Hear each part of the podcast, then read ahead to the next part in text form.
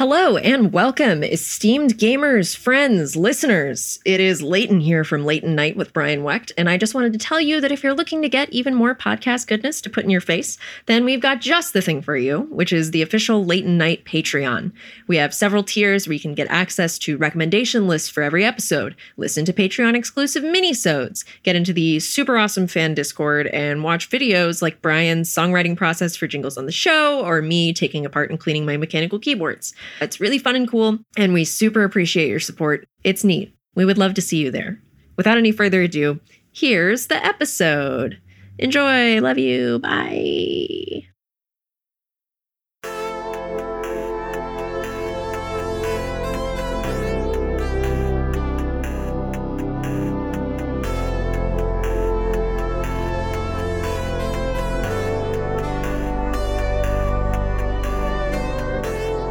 I remember not living here and just every single podcast, you're like, oh, yeah, you know, the parking lot of the Whole Foods 365 on Glendale Boulevard is a real nightmare. And it's like, I don't know what the fuck you're talking about. And now it's me just constantly bitching about the parking lot on uh, of the 365 on Glendale Boulevard. But did you want to know?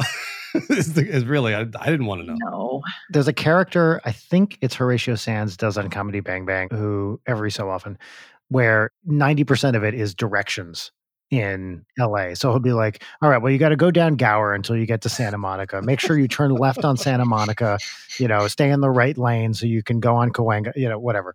Like it's, it's these very, very detailed Los Angeles driving instructions, which before I moved here, I was like, oh, whatever. This isn't funny. Yeah. And now I'm like, this is the best. I totally get it.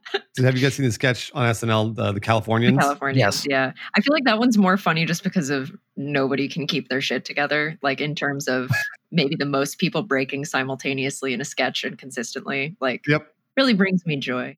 I don't feel like you have a California accent, Bruce. You you don't sound Californian to me. That's good. I can turn that on and off. I'll say like a lot sometimes. I just happen to say like. Uh, and again, I was born in the Valley, in the San Fernando Valley, which is the the home of the Valley Girl accent. Like, oh my gosh, I knew so many people that grew up with that accent, and I didn't know it was a thing until I left. Right. Same thing for me with Yeah. Jersey. Like oh yeah, yeah. you know, I haven't lived in Jersey since I was 18, but if I watch old home movies and stuff, I'm like, oh my God, my parents have such thick accents. It's crazy. Mhm. but of course, you never know it. Yeah, until you have the point of reference. I'm from North Carolina and my mom is from Jersey and very Jersey. My dad isn't super Southern, but his side of the family is very Southern. And so it combined to make me sound like I'm from California, apparently. You do. Yes. yeah, that's what everybody says. It doesn't feel like a compliment. You are absolutely right. It does not feel like a compliment when somebody's like, "Oh yeah, like I could tell uh, that you were from you know Los Angeles, or whatever." And I was like, "Is that a good thing?" yeah, like when I took a public speaking class in college, like, you know, I'll say I, I do it professionally. Sometimes I'm good at public speaking, but like the professor would Yes. You're very good at it. thank you would literally take points off of every single thing just like writing down like minus 10 vocal fry it's like I- what? I'm so i sound that's what i sound like That's just your voice. Yeah. i'm sorry do you want me to do like a monotone i can do a monotone we can just do Oh, that's unfair. Was he harsher towards women than men?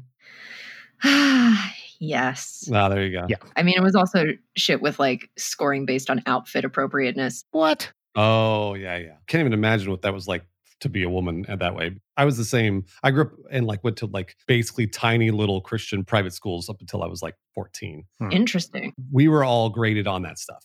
So if like our shirt was a little cockeyed or like our pants weren't, you know, tucked in correctly or wh- however that was, then they would take points off of our public speaking. Mm, wow. Like I said, I can't even imagine what it was like to be a woman. I have no idea because I thought it was hard to be, you know, a 13 year old boy. I'm sure it wasn't. Yeah, public speaking class is always a wild card. I mean, as with any class where it's like an acting class or public speaking or anything where you have to like prepare a thing that you were saying in front of people, it's literally always the just teeth pulling awfulness of people who are like clearly not prepared to do it. Right. And so it's just a person like stumbling through a monologue or like just does not know the lines, does not know the paper. And it's just like, I'm going to die. I have to sit through 10 more minutes of this. And then it's 20 people afterwards. I can't, I can't do this. I remember it was one semester in high school it was public speaking, and I went to a small private non religious day school. And I remember the thing I chose to speak about was I demonstrated the diffraction pattern of a laser and derived where the uh, various maxima you know if you if you shine a laser through a diffraction grate you get a bunch of dots This is going to put me to sleep right now. Yeah.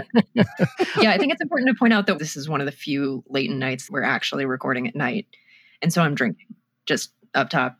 Oh, that's awesome. it is awesome Well, wait, wait, where's my drink? I'm just going to White Claw or something. yeah the ultimate uh, chill guy drink a white claw i turned on some mood lighting in my garage it feels very nice uh, and yeah I, I like it at night So are you sitting in, in just pitch black darkness? yes except for one light i am drinking a decaf earl grey tea but i double bagged it so get ready Wow. Yeah. Oh, Isn't there caffeine still in the decaf? i'm sure there's some amount i mean they can't take it totally out You're going to be up all night, Brian. You're going to be up Yes. all night. all night Yeah. talking about lasers or whatever the fuck you just said. It's a diffraction pattern of a lake. Come on. Before my public speaking project, I demonstrated a physics thing and I was like, huh? And everyone was just like, what? And I don't care. I mean, yeah. you sound way, way smarter than me. Um, but also, I would have been asleep in the audience. Yeah. Well, the cool part, and honestly, the, the, the best part of it was I went to the physics teacher and I was like, can I have this laser? And he was like, yeah, okay. Oh, cool. And he just gave a Wow. 16 year old a fucking laser, All right. which All right. you know, I was not going to be going around robbing banks with it or whatever. I was a pretty chill kid. And by chill, I mean very, very nerdy. so I think he trusted me to not do anything untoward, but still, it's like a, you know, lab grade laser for experiments and stuff. Brian, gun to your head. You actually have to rob a bank with a laser. What do you do? Uh, I think I use it as a bludgeon and just take a bunch of people out. I've always wanted to use a laser to do something cool, but I don't think that there really are any applications to use a laser that you can buy. Because there was one time I bought a laser. Uh, I used to work on a television network called G4, Yeah. and um, it was uh, it was kind of a nerdy television show, so we got to do nerdy stuff. And I bought a laser that the thing that it could do was get so hot that it could pop balloons. Well, that's cool. And this made me so excited because I was like, oh my gosh, like this is uh, finally a laser that could do something cool, right? And I got the whole stunt set up. I had it all ready to go for live television. And uh, right before, I think right before it aired, I was telling the host, like, all you do, point the laser at the balloon and it'll pop. And, and we pointed the laser at the balloon and we, and we held it there for, a, I want to say 45 seconds, a minute. And nothing happened. and I had spent like $300 on this laser. And I was like, "Ah, fucking, like, I was like, the one fucking time I wanted. So ever since then, I have been looking for a laser to do something cool. And I just haven't, I haven't found one yet. this is something that uh, I feel like not a lot of people know about light.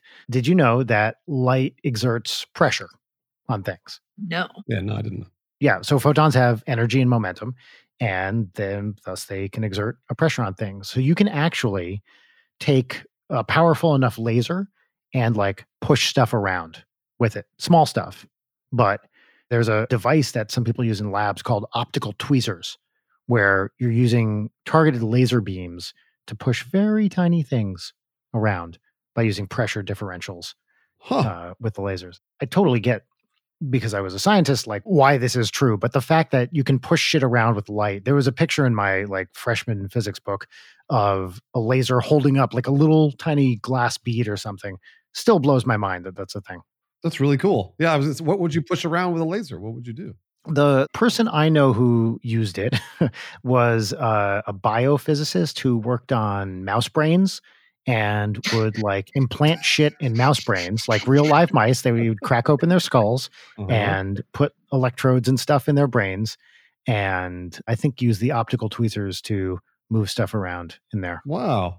Yeah, pretty rad, right? So you could just have a little army of rats at your beck and call with your laser? Yes. I never actually saw the lab setup, but as I understood it, they would put little electrodes in the mouse brains and try to trigger different parts of the brain to influence the behavior of the mouse. That's a nightmare. It was like Ant Man, but it was Mouse Man. You could control a bunch of mice. Yes, that's exactly right. That's really neat. Okay, the cooler guy I knew in uh, in grad school. Oh, c- cooler than Mouse Man? Cooler than Ratman. Well, well, get ready. Got to take a sip of my tea first. Hold on. It's the most badass sentence you could possibly say. Oh, that is a perfectly brewed Earl Grey tea. Mm, fuck.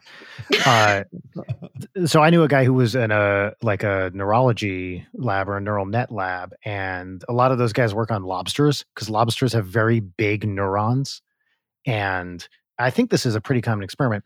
They would take basically a lobster, cut it open, and create an artificial neuron and like route the lobster's uh, nerve signals through their little artificial neuron, which was like a circuit board or something. I don't know what the fuck it was. And then they would do experiments that way. And at the end of the day, they would eat the lobsters. Wow. Cyber lobster. Oh, Yep. sh- Wait, so everything that the lobster would feel would go through the circuit board? I don't know about everything, but certain neural pathways, like it would come down one nerve, and then rather than go through the neuron in the lobster, it would go through some kind of circuit or whatever that they set up outside the lobster and then back in. Wow. That way they could do experiments on it. That's fucked up. If the lobsters gain sentience because we started doing that and they come after us, we deserve it. Yeah. From what I hear, lobsters are, are like ancient beings that can live a very, very long time, right? I think they're pretty old. Yeah, I forget exactly how old. But the fact that they have like macroscopically large neurons was always interesting to me. Huh. Yeah. I hope I'm not misremembering that. Now I got to look this up. And instead, we we put rubber bands on their claws and they race across the floor and then we boil them alive and use them as a vessel to consume melted butter. I always thought that boiling a lobster alive was horrible. hmm That's just a terrible thing that we could do. But I had heard that that was apparently the more humane way to kill a lobster. Is that true? That can't be right. I heard you were supposed to take a knife and like stab it through the brain. Okay. All right. Yeah, that makes more like sense. it's a fucking zombie. no, yeah, Yeah. that, that makes more sense because then you just kill it outright and then put it in the pot. All right. So I'm reading this right now. Uh, apparently, crabs and lobsters have only about 100,000 neurons compared with 100 billion in most like mammals, Oh, wow. which is very interesting. So it doesn't say about the size. Dude, I wish I had fewer neurons. I'd Yeah. take like five. I don't need the rest of them. Love to think less. Yeah, I'd love to feel less. Wouldn't that be great? Yeah, I want the opposite of the Daft Punk song "Better, Harder, Faster, Stronger." Just dumber, dumber, dumber, dumber. uh, Worse, softer, slower. Duller, slower. Yeah. so you had a lobster man and a rat man as friends. Yeah. What were you? What man were you? Uh, I was math man, baby. Oh man. Yeah, I did particle physics, but I was a theorist, not an experimentalist. So I would just do weird math all the time. I, I had the moral high ground, but not any cool equipment. My cool equipment was a fucking whiteboard. So when I first started working on on that, it was just like my third year of grad school. I went to UCSD. So most of the buildings at UCSD, because it's Southern California, are outdoor hallways. You know what I mean? Like you can get into most of the rooms from the outside. Yeah. But there were certain rooms that were in the inside of the building and had no windows. And they stashed me in what was a, a computer graveyard, Hell yeah. which had computers from the mid to late 70s, these old like VAX virtual terminals, you know, Mhm, mhm. uh, black screen, gray type type things. And I was stashed in a windowless room with a very, very depressed graduate student and a giant pile of computers from 1978. And that was my vibe. wow. Go ahead and pitch that to HBO. That's like a halt and catch fire, but boring. Dude, it, yes. I haven't seen that, but I've been meaning to. Is it awesome? When you emailed me and you said, Hey, like have something pop culture ready, I had a couple other things primed, but honestly, go back and watch Halt and Catch Fire. Cool. Halt and Fire is some of the best television you you've probably ever seen. I've heard people say it's incredible. Yeah. It really is, and and it kind of has no right to be as good as it is, but it's just so so good. And also, I have a huge crush on Lee Pace. Dude. Oh, he rules. Yeah. Yes. Lee Pace is like the coolest fucking dude in the world, and he's the lead throughout that show. Can I say uh, my first Lee Pace experience was Pushing Daisies? Have you seen Pushing Daisies? Yes, I of have course. not. the best. Oh my god. So it was probably on in the late 2000s, 2007 or 2008. So the idea is Lee Pace is the main character. I can't remember his name, but I, I can't remember how or why he gets this. He has a power that he can reanimate dead things, no matter what it is. So dead fruit, He touches and it comes back to life. Dead animals, dead people, same thing. He touches them once and they come back to life. However, if he touches it twice, it dies. Right. And so one of the driving engines of this show is the woman he loves dies and he brings her back to life, but he can never touch her again. See, that's some like fan fiction level trope that I'm I'm into. It's a great concept. Yeah. And it had a really great performance also by Kristin Chenoweth, Yeah. Oh wow. who I just love. And she was great. So he's a baker in the show. He makes pies, I believe. Yeah. It's kind of like a magical realism sort of vibe. I think was it like a Barry Sonnenfeld thing or something like that? Either that or was it Bryan Fuller? Oh yes, it was I think it was Bryan Fuller, yeah. Was it Bryan? Fuller? I was trying to remember the name of the creator because it's a very specific creator that made that show. I think you're right. It is okay because Fuller's gone on to make a bunch of other really interesting things. Yeah, God bless Bryan Fuller. Yeah, but Pushing Daisies is great, and also you would know Lee Pace from, and everybody knows him from this. Uh, Guardians of the Galaxy. He is the bad guy. He's Ronan. Yep. Which blew my mind. After the movie, I was like, that was fucking Lee Pace, the Yeah, pushing daisies guy.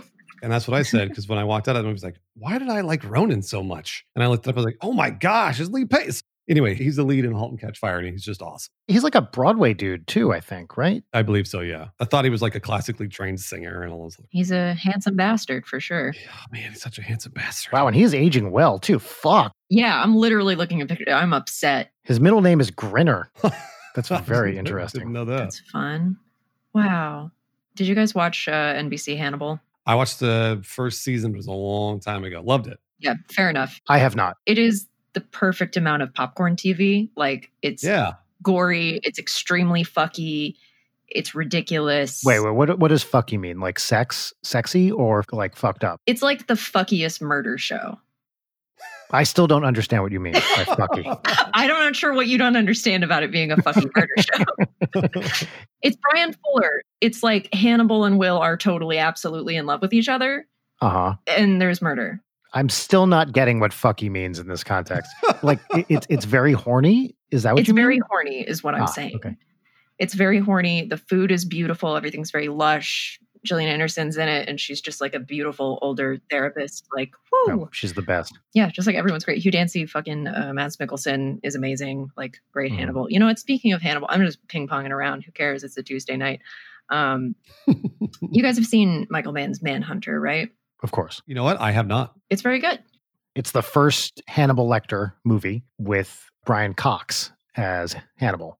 Yeah, and I bring it up because like every once in a while I go back and watch all his scenes from that movie because he's a really fucking good Hannibal. It's like a very different Yeah. Thing. Brian, were you and I talking about this on the show where like Anthony Hopkins is more explicitly creepy, but like Brian Cox's is more like just refined gentleman who does fucked up shit? I feel like we've talked about this. I don't remember that take, but yes, that, that's completely true. Might have been Jory. Yeah, but like there's the scene where he like, you know, gets the phone and then he's like chewing the stick of gum and like rewiring the phone to get outside of the prison and like scamming somebody to get Will's address. Like it's mwah, chef's kiss, so good. Mm-hmm.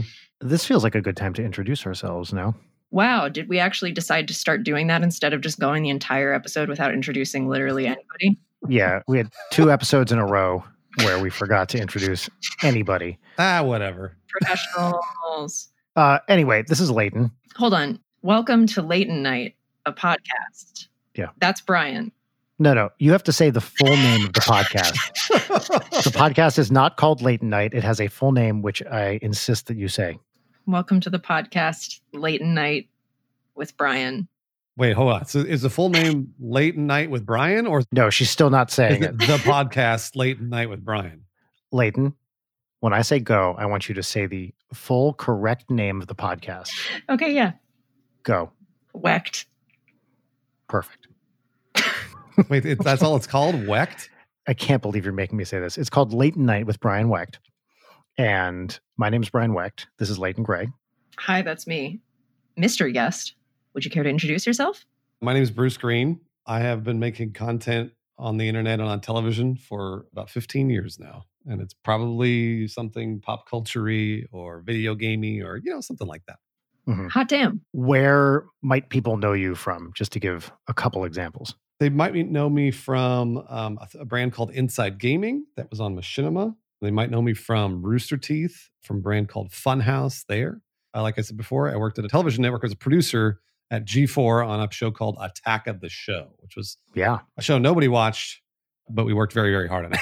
But I feel like I hear people talk about it a lot. You know what I mean? yeah, like the cultural impact. Yes. Uh, well, first of all, Leighton, do you know what Attack of the Show is? No, There we go. Okay, so that's good. I'm glad that you were honest because nobody knew the show when we were working on it. So we were working on it because Brian, you're right. People have come up to me and been like, "Oh my gosh, I loved Attack of the Show." Blah blah. blah. I wish it would come back, et cetera, et cetera.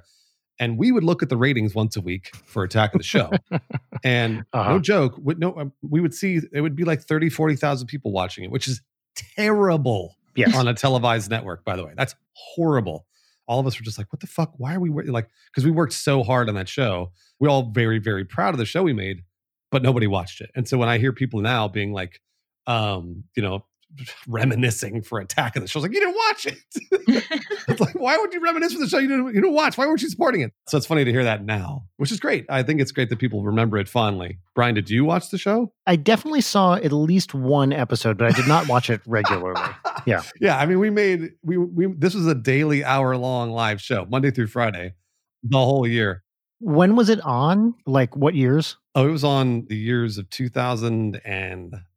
2005 to 2012, I believe it was. Yeah. Okay. I feel like I didn't get G4 or something. Is that even possible? Again, I don't want you guys to apologize. No, no, I'm not. Believe me. I wasn't planning on apologizing. okay, good. All right, good. I'm trying to understand if I could have physically watched it had I chose to. you know, the answer was probably no. Yeah. Because I remember hearing about G4 right around that period and being like, oh, dude, that sounds great. And then my cable provider in Jersey or wherever, I guess, Massachusetts, et cetera, didn't have it. Yeah. That was a major problem. I was enamored with the idea of what it was because it was just television about video games. It was pop culture television before that really existed. Yeah. And it was a channel, that's all it did. So the first thing I did when I moved to Los Angeles was apply at G4. I was like, oh, I can't wait. I got my degree in computer science.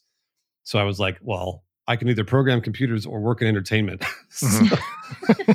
the two natural choices for a comp sci major. Yes. yeah, yeah. So I ended up working in entertainment. So that was the reason I ended up working at G4 and loved it. And so when I left, I was like, well, no one will ever talk about that ever again.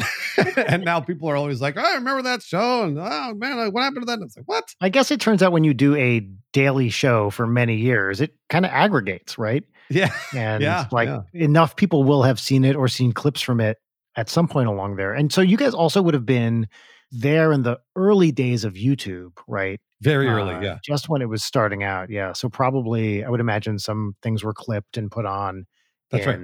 you know, 2008 ish when YouTube was really kind of getting rolling. That's exactly right. Yeah. And also the higher ups then at G4, uh, wise as they were, did not want to post anything from our television show on YouTube. Oh, come on. because they refused because they weren't going to make any money off of it, et cetera, et cetera. And all of us were begging them to, you know, move into the fucking year 2000 and they wouldn't do it. So, Yeah. here we are.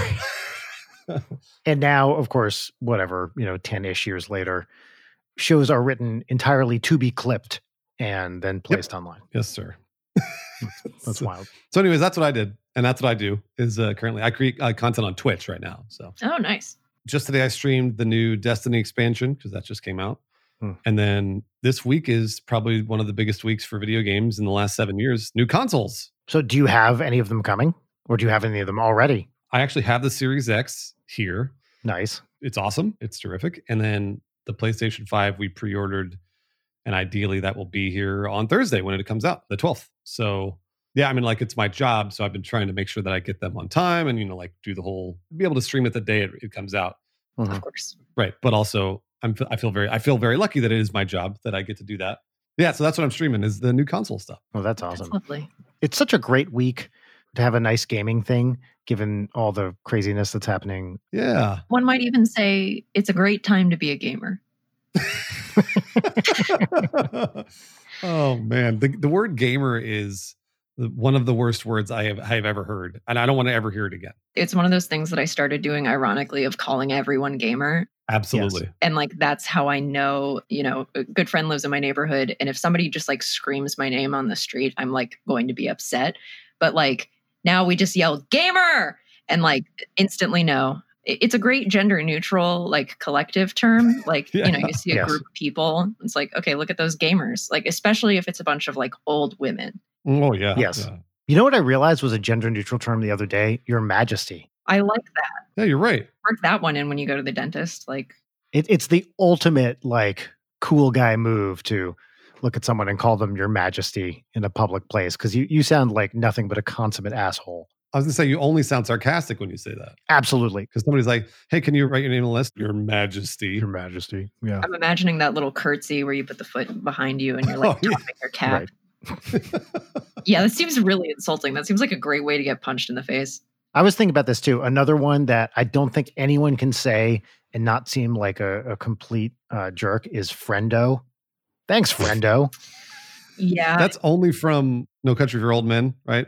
yes, and also in the first season of the Fargo TV show, Stephen Root uses it as I think a slight homage because you know it like liberally samples from all these Coen Brothers movies, and that's definitely from that. wow, Coen Brothers tasting flight. It's the best. Have you been watching season four? Either of you? I I have. I'm like four or five episodes in. Leighton, what about you? Have you are you caught up? I watched like the first four episodes like years and years and years ago, but I have a friend who's super into it. And now I'm going to get peer pressured into watching it, which I'm fine with because everybody says it's great. season four i only I've only have watched the first episode so far and it was real slow like real real slow It doesn't speed up. is it noticeably worse than the other Uh. seasons because i love those first three seasons i think they're all great I do love the other seasons as well. Yeah, that's what this is, in my opinion, the worst season. Of, it's not bad television. yeah yeah It's not like great television. It's like the other seasons are fantastic television, and this is sort of eh, it's it's cool. It's cool. Noah Hawley, the the creator, yes is fantastic, and he brings a lot of style to what he does. But I've noticed he's been getting a little more masturbatory Mhm. with his stuff. He also did Legion. I don't know if you guys watched Legion. i watched the first season and really liked it Yeah, me too. actually not unlike fargo season four i had to stop watching it with my wife because she was so angry at its pacing Yeah. and how slow and weird it was It is. and and you know rachel is far from a dumb person but she does not like slow confusing things and that's my wheelhouse. That's that's glowing praise for your wife. yes. Uh so legion you know at least i haven't seen the the last two seasons but that first season is there's a lot of like throw you in the deep end and hope you can catch up which i thought was great but was intensely frustrating to her. And in fact uh, we started to watch fargo season four together and about five minutes into episode two i was just like look we do not have to watch this together because i can tell you hate this and so she opted out of that Let me tell you, Legion, the first season is pretty great. yes The second season, not too bad. The third season, holy, holy shit. Like terrible it's not terrible. It's exactly what you just described. It's slow and confusing. And I like Noah Hawley. Yes So like I, I was just like, this is too much. It's the same with Fargo season four. So I was just like, I brought like my fiance Autumn. I was like, all right, we're gonna watch Fargo because she hadn't watched Fargo. And I was like, oh, you're gonna love it. and then we put on season four. Oh, yeah. And it's just like, I'm just like, ah, come on. Season one is by far the best, like by a long shot. It's so great, start to finish. All time great performance by Billy Bob Thornton and Martin Freeman. Both of them are the best in it. Yeah. I really, really love it. Yep. Sorry, Leighton. I, I'm not sure if you've watched any of these, but it sounds like you haven't even gotten to the first season yet, which is great. You should totally watch it. It means that I have content ahead of me. I mean, I can't even finish watching shows that I fucking love. Like, was watching The Boys pretty religiously, fell off. Oh, the boys is great. I know. I'm just rewatching it, season one, with Rachel, who has never seen it before right now. Oh, what's Rachel's take? She loves it. Loves it. It's super enjoyable. I got to like halfway through season two, and then I w- stopped catching them live, and I was like, "Oh, I'll save them so I can watch them later." And they've been sitting in my to watch them later pile for however long they've had time is fake. Um, I shotgunned four seasons of The Sopranos, got to the season four premiere, and then was like, I can't pay attention to things anymore. Mm. And so, what do I do instead? I sit and I stare at a wall, and it's very intellectually stimulating and emotionally fulfilling. What a wall. But you're thinking though, right? You're using your brain. That sounds like something. As we said, worse, slower, weaker, duller. That's what I'm trying to get. gotcha. I do have lots of wall staring options in my apartment. You know what? Does every wall have a woman with her titties out? I. Th- yes. Wow. Are we talking about Brian's house or? No. My house. Oh no. I have a six year old. I'm not going to titify my my house. Yeah. Yeah. Although, uh, yeah, knowing my six year old, she would love it because she just walk around going boobies, boobies, boobies, boobies, boobies, boobies, boobies. Well, I mean, that's what I do all day. Yeah. Yeah, for a second I thought I was exaggerating, but I actually do not think I'm exaggerating. I think the one that does not have titties has a statue of titties and then a skull on the wall, so I think it counts. Okay. Yeah. I'm going to say that counts. I was going to say before, tell me if I'm wrong about this. Uh, I feel like we have Jacksepticeye to thank for really blowing the term gamer up in the public consciousness. I noticed him using a lot, using it a lot before almost anyone else. I'm sure other people were, but I feel like he was using it publicly in a way other people hadn't. And then from there, it exploded. Do you feel like that's accurate? I was in so many marketing meetings with so many people for so many years where they would talk about what gamers liked so that when I would see people use the term like publicly or as or sarcastically like Leighton was talking about, That's what I'm talking about. The way Leighton is talking about using it, where you're like, "What's up, gamer?" it's hard for me to tell now. like gamer as term of endearment. Yeah, because like I don't even want to hear the word anymore, but I'll say it sarcastically, like "What's up, gamers?" But yeah, I, Jack was definitely one of the first people to start doing that, and I'm glad he has. I guess Aaron and Dan have done it to a degree. I know Aaron says a lot. Every time I see Aaron, he does that. yes. Well, he does it. Allie does it, of course. Like a lot of Grumps people do it now. Fucking Jory infected me. That was the turning point for me, as with most of my vocal patterns. Now I blame Jory. Yeah. But I feel like Sean was an early pioneer. Uh, I could be wrong. Wow. Gamer pioneer. Yeah. He's the one we have to thank now for every YouTube video starting with "What's up, gamer?" Uh, yeah. Rather than, hey, guys. It's true. What's up, guys? Ugh. the worst. now when I try to find like tutorial videos or like any other content on YouTube, I'm like, I'm gonna sort by like nine years ago. I need an old man who does not know how to film this, whose head is partially out of frame, just slowly explaining me in the worst way possible. Like I cannot consume the hey guys, today we're gonna be talking about blah blah blah blah blah. like Yes. that's an terrible. energy I cannot match. Um, but I can match tired old man teaching me how to solder energy. Audrey has started watching Hamster Maze YouTube videos, which are a whole subgenre, which I didn't know about. Has either of you ever seen these? No, I'm looking this up right now. Hamster Never. I mean, it's exactly what you would think. It's like, you know, haunted hayride, hamster, Halloween, or whatever. What? What? This is awesome. Yes, it's very cute. And at least in the ones she watches, there's a lot of like, you know, very shitty After Effects fire and, you know, things put on after the footage is, is done, just editing stuff.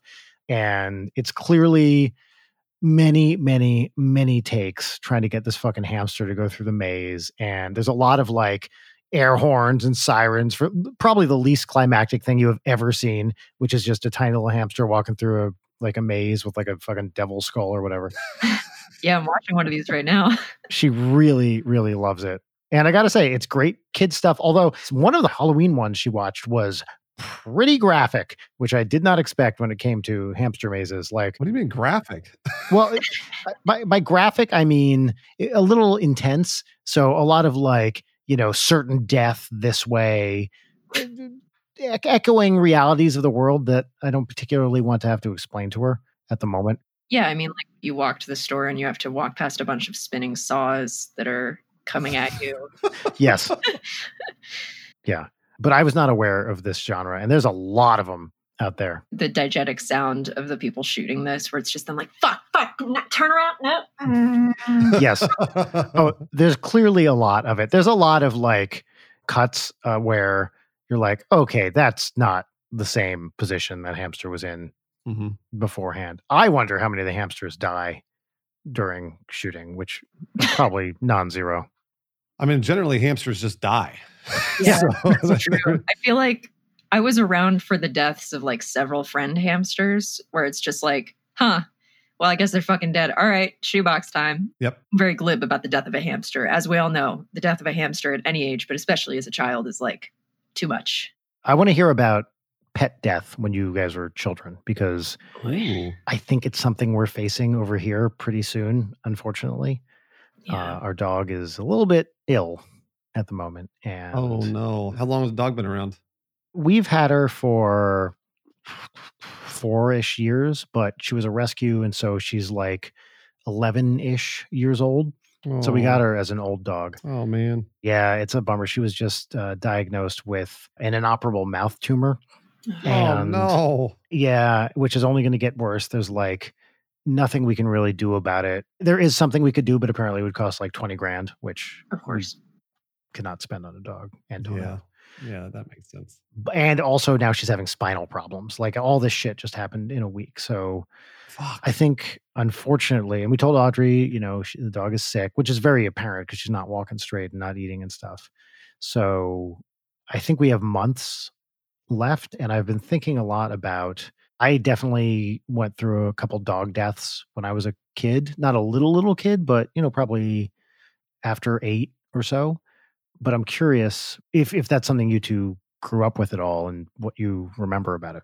I mean, I had two real person deaths like very, very young. So I feel like everything after that was kind of like, oh, this is easy. Mhm. so maybe not the best advice on my end, other than, uh, I don't know, just be honest with her. like, yes. it's, it's such a tricky situation. We're definitely not doing the Coco went to a farm thing. Yeah. Similar to Leighton, actually, I had my grandparents died very early on when I was a kid. So Hmm. it, goldfish or a cat or whatever, it didn't matter. And actually, my parents were pretty, they were always really honest with me. A good example is Santa Claus. Mhm. I love telling this story because, and again, whatever you think of their parenting styles, I really actually really love them as parents, but they were always very honest and transparent with me, even if they knew it was going to make me sad. Mhm. My grandma used to keep trying to get me to believe in Santa Claus. So she would give me presents that said from Santa, and it would say to Bruce, and I was like four, three, whatever. And I remember once, I remember distinctly, when it was like definitely like Malcolm in the Middle, like a comedy, because I grabbed the present and it said from Santa on it. And I was old enough to go from Santa. And I looked up at my dad and my mom, both of them standing next to each other, and they both looked me right in the eye and just shook their heads silently. and then I looked back down at the present and I went, thanks, grandma. like. And I remember my grandma getting really upset because she was like, why don't you let him believe in Santa Claus? And they were like, because Santa's not real and we don't want him to be devastated when they finds out he's not real. This is a thing. I've heard about other people suffering through this. I have no memory of this. Apparently, the story my parents told me was that when I was two, I was like, is Santa real? And my mom, not wanting to lie to me, said, nope.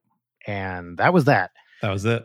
So, but I have heard multiple stories from friends uh, or on like podcasts and stuff of kids being traumatized by the fact that their parents had been lying to them for years, for Wow. all of their lives about Yeah. Santa. And I think it it doesn't break that way all the time or even most of the time, but it's definitely a thing. Yeah. Yeah, it's also just like the risk versus reward of like, congratulations, you now believe that a, a man is going to home invade you to leave you gifts and also eat your food. And also is like watching you all the time. So good luck having that like mental hypervigilance of like, oh, I better not do anything bad. Otherwise, Santa's not going to bring me a fucking Nintendo. I hate that. like so w- with Audrey, we do do the Santa thing, but we absolutely do not tie it to behavior because Hmm. fuck that. Like that that just feels punitive and terrible. Like Yeah.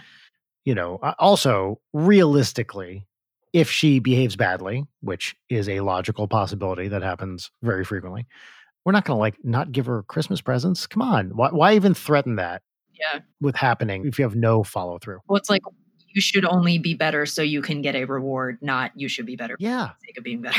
No. Just to be good. Yeah. Right. Exactly. I guess that's the line be good for goodness sake. Then why are you doing a whole song about Santa's just fucking obsessed with children and watching children's behavior? Like weird.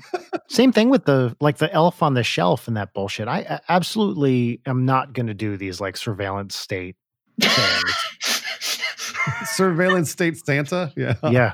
Oh, that's an awesome song idea. Surveillance state Santa. Yeah.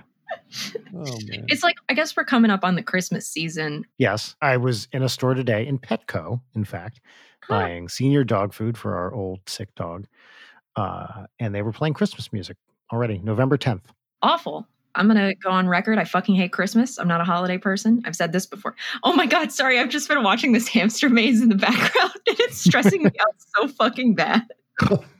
oh, he got a treat. Okay. The thing fell on his foot and it was a big old close up of the thing on his foot. No, it's going again. Okay, I'll stop watching it. Um, Turns out, by the way, hamsters are not smart. No, They really aren't. of course not. So you hate Christmas. I'm a big old Christmas hater, which I think like you know sometimes you look at a person after knowing them for like a little bit and you can probably guess like 50 things about them. I feel like you could probably suss out that I am a Christmas hater. I hate Christmas music. I never need to hear it again. The only Christmas song to me, literally just for irony purposes, is Last Christmas, which is the greatest song Mhm. of all time. Um, everything else die in a fire. I don't want gifts. I like to give gifts. I would not like to receive gifts. I do not wish to be seen. You know, I especially don't want to be perceived by a man who lives in the North Pole with reindeer. Like, I don't want him to look at me. I don't think anybody really wants that. No, exactly. We've created this beautiful seasonal fantasy about a man watching you. Nah, yeah. I don't think This anybody is- wants that. It's ridiculous. it's like, what if Jesus had a funny hat on? really bad with the blasphemy lately. We could just put a funny hat on a picture of Jesus and call it a day. We don't we don't need to have a Santa Claus and a Jesus. Exactly. That's not blaspheming. That's just style. I saw this picture of Jesus. He was wearing a really funny hat, which had thorns all over it. Oh man. We might cut that out. No, that was a great joke. That was a great joke. Yeah, seriously. Are you going to go see the mall, Jesus? Wait, wait. Mm, oh, yeah, oh, sorry. Took me a second. Yeah. No, that's, uh, Yeah, go see mall Jesus and you can throw a stone. at There are churches that have like live nativity scenes and things like that, right? They must have. I absolutely. I, I grew up in those churches, and actually, it always turned into a disaster because it was like there would be like children around, like, and the children, you know, they can't control themselves, and they're always messing with their costumes and stuff. Like that was great, but just so you know, like I grew up in the church, and I loved church. Actually, my parents again were were really great about that. So if something funny happened at church, we were allowed to laugh at it. You know, like it was great. Yeah. So I have very very good memories of my mom and I being in church, making fun of what church was, which was great. What denomination was it? It was just like generally non-denominational Christian. Mhm. So I wasn't Catholic, but it would be like, you know, a random Baptist or a Lutheran or whatever. We weren't strictly down the line on anything. But a chill version of Christianity. Super chill. And again, like my dad was a pastor. So Oh. Oh, oh, I didn't really. Okay. yeah, gotcha. yeah. If, if things went wrong, my mom and I, we knew and we thought it was hilarious. so Good. That's great. yeah. So, and we, you know, we, my parents didn't take things very seriously. There's a difference between religion and spirituality. So Yeah. And they taught me that very early on. So I, I had a great time at church. I really loved it. And because I didn't take it too serious. I feel like that, that's the way it should be. I got really lucky because a lot of people did not get that. No, So, I love that attitude towards religion. Like, believe it if you're going to believe it, but like have a sense of humor about it, and Yeah, yeah, and realize that not everybody is going to believe it either, and you got to be cool with that. Absolutely. W- We're not doing this this year, but in the past, we will often go to Minnesota to see Rachel's family for Christmas. Mhm. Rachel's parents are very interesting. Her dad's been dead for many years now, but I'll talk about them in the plural because they're both like this. They are very, very devout Catholics who are very, very liberal. Yeah, which I didn't realize was a thing because I never saw that growing up in Jersey. But it was like a Vatican II, late 60s, 70s kind of version of Catholicism where, you know, things got kind of chill for a little bit. Like Vatican II, if I remember correctly, changed the masses from Latin to English or whatever language people were speaking in wherever they were. Mhm. And there was this like very kind of classic, like hippie Christian thing from the 60s and 70s, which they were definitely, definitely a part of. Anyway, the point being that one of these Christmases when Audrey was, I don't know, three, four, something like that, she went to church with Rachel and her mom on Christmas Eve. I opted out. Uh, I feel like a hypocrite being in a church because I am a very devout atheist.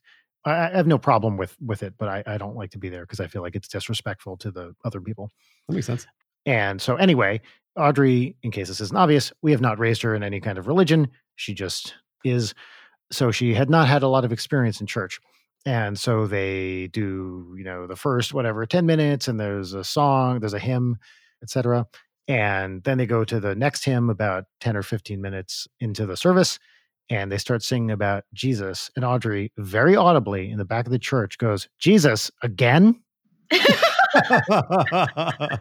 That's awesome. Yes. Yeah. Had not realized that that was kind of the point of the place. uh, and apparently all these you know very kind minnesota people just lost their shit at this very cute little kid who was just like what again jesus wow you guys talk about him a lot oh my god. I mean, they're right. Yes. she's not wrong. Yeah. Yeah. It can be a little uh, hit you over the head sometimes. It's been so interesting marrying into a Catholic family. I knew nothing really about Catholicism. So my father was Jewish. Uh, my mother was Episcopalian, and I was taken to an Episcopalian church growing up. Judaism had like no real, from a religious point of view, no real presence in my life. Mhm. So I knew the Episcopalian version of Christianity, which was very, very chill.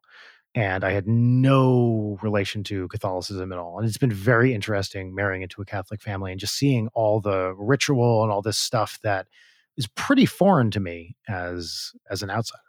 Yeah. Yeah, it's, it's pretty metal. yeah, Mhm. it really is. It's interesting too because I haven't been to many Catholic churches, but I dated a girl who was a Catholic for a while, and we would go to her church, eh, you know, every Sunday or so, and it was a really interesting switch from what I came from, which was even more chill. Yeah. because I mean, like, I think it's funny you, you talk about how like how relaxed a Catholic church was, and I think our church even aimed to be more relaxed. Like it was just more just kind of like come and hang out with your friends, and you know, like if there's a lesson to be learned today, then great, then you learned it. Oh yeah. And then if you didn't, you didn't. And then you move on. And hopefully it's a good place that you like to be.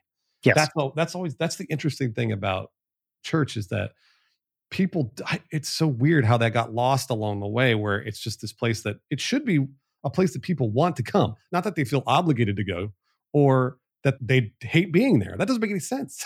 that's exactly the opposite. yeah, it defeats the purpose. Yeah, it defeats the purpose. Yeah. So uh, it's it's so weird. I'm not giving input because uh, I have strong feelings and I have family who listen to this podcast, and I wish that they would not, but that is the way that it is. Uh, shout out. I will say that I think the chill Catholic Church is probably in the strong minority of Catholic churches. And yeah. I don't really know, but I know there's a lot of like hardcore Catholic stuff going on. And I think it depends on where you are, like geographically, and your specific parish as well. Yeah.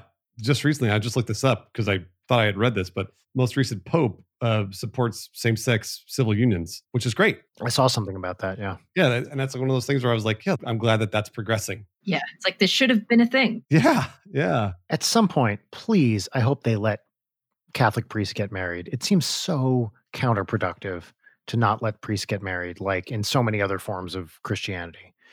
It is such an interesting thing, isn't it? Yeah. Again, my dad was a pastor, he was married. And so to me, that was completely off the wall crazy. Yeah. That you had to remain celibate and stuff like that. It's just, just crazy. Oof. Totally. Here's a story about marrying into a Catholic family. So uh, I don't think I've ever told this on the podcast.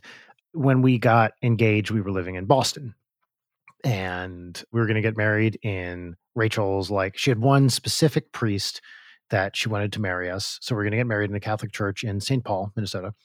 And by this guy who was just like a total gem of a person, wonderful, chill, liberal guy. But because we're living in Boston, if you are going to get married in the Catholic Church, you have to take what they call a pre Cana, which are like marriage classes. And we had to do it in Boston, which is apparently makes sense in retrospect, although I hadn't known it at the time, is a very conservative Catholic city, despite being a pretty liberal city overall. Which may, you know, when you think about Southie and the kind of Irish Boston type of person, makes sense that it might be a little more uh, conservative. Anyway, we found a very liberal Catholic place, like what we were told was the only liberal Catholic church in Boston, called the Paulist Center, which was right in Boston Common. And we had to take marriage classes, which have you heard of a pre Cana, either of you? This is total news to me. Never. So, what it is, it's the kind of thing where I was like, I can't believe we have to fucking do this. Oh my God. It's like a full weekend where you go and they're like, okay, you want to get married in a Catholic church? Here's the shit you got to talk about. Who handles the money? Like, how many kids do you want? Stuff like this, which once it started, I was like, this is the best thing I can imagine doing because it forces you to have a conversation Right. with your partner to talk about some, honestly, some stuff you may not have talked about and just really get it out in the open. So, for example, they're like, okay, talk right now about how many kids you want to have. Like, have that discussion now. And you go through this whole thing. A lot of them were like Cosmo style quizzes about marriage, and some of them were pretty stupid. But uh, generally speaking, some of them were really, really awesome. One thing alarmed me, which was they did this exercise. I've never done this before, where they asked the couples, these were all male female couples because this is a Catholic church in 2007. And so the man and the woman would stand back to back, facing away from each other. And you had a red card and a green card. And they would ask you a question. You would hold up green for yes, red for no. And then you would turn around and see each other's answers. hmm And so they asked me and Rachel and everybody, Do you want four or more children? And I turned around and saw a green card. And I was like, What the Wow. fuck? oh my God. And afterwards, I was like, Four or more? And she was like, "Wha- What are you talking about? I held up the red card and I nearly had a heart attack. Wait, so what did you see? Well, either I was just wrong or she held up the other card. And I was like, We'll talk about this later. Did she see the side of it that she was looking at, which was the red card? maybe i don't know it was very like i was like whoa we're not on the same page about this the best part about our pre-cana was the guy who led it was uh he introduced himself as one of the catholic church's resident sexperts Cool. No. and his name ready his name was father dick sparks No. Yes, Dick Sparks. And he wrote a column in some Catholic magazine about sex and marriage. And he was this like short, portly, 60 something year old man. He was the sweetest guy. He was so, so nice. His office had all this like, he was really into Western stuff. He had like cowboy stuff all around. And at the end, once you get through this thing, he goes, okay, you know, here's the last thing. We're all these couples, probably 20 or 30 couples there. Here's the time where you can ask me any question at all, and I will answer you as, you know, just honestly, whatever, off the record, doesn't matter. And so someone asks him a good question, which is, can you have non liturgical music in your wedding in a church?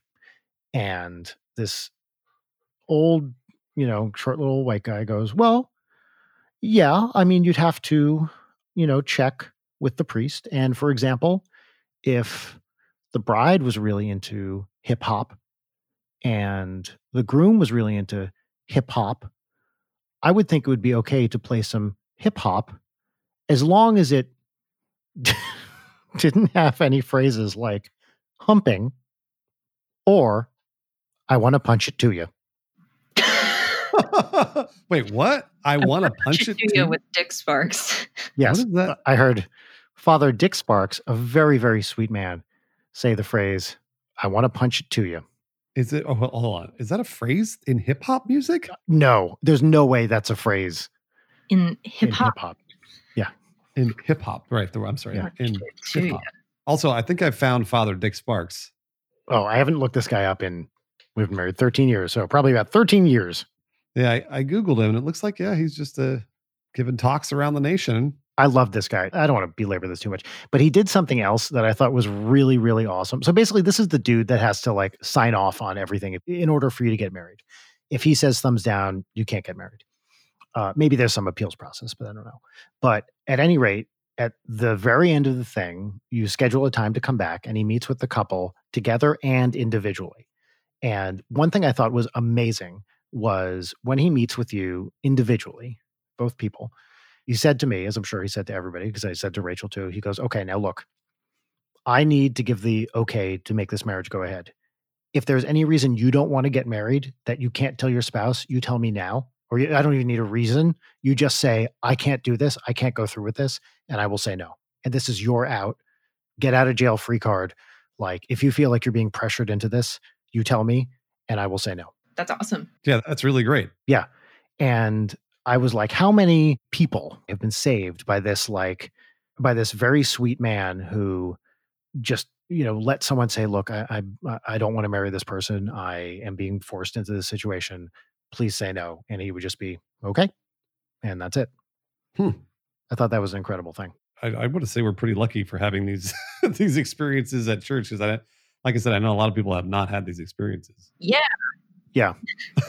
Yeah. I will not elaborate, but Yeah, yeah, I, I know. I heard Leighton go, "Yeah," and that was it. Yeah. I'm very jealous of people who had positive experiences with it because there are so many times where I'm like, damn, this would be helpful. But uh, yeah, you know, I'm a heathen. I mean, I I grew up with people at the same church that had different experiences than I did, Of course. and it was mainly because they were being brought up by people who were forcing them to go or forcing them to live a certain way or you know who knows whatever Mhm. Mhm. and i always felt terrible i don't know how to address that sort of thing um because it's like that's between you and your parents or that's between you and your family or who knows yeah Yeah. So you went to religious schools all through like through high school? Yeah, yeah, yeah. So for the most part, I went to private schools that were like, again, like smaller private Christian schools. There was one in the valley that I went to, but I kind of bounced around from a bunch. My my parents were, by the way, were not rich. They were on the opposite end. They were poor, but they wanted to make sure that they could put me in a good school. The one thing they ever did that I I'm still thanking them for now is they saved for my college education. Oh, that's awesome. Yeah. And so when I got to college, I went to UCSB in Santa Barbara. When I got to college, I only went there for a couple of years. I did city college through there too to save money. But when I went to UCSB, they paid for it. And I didn't have any college debt. And I was so fucking lucky because of it.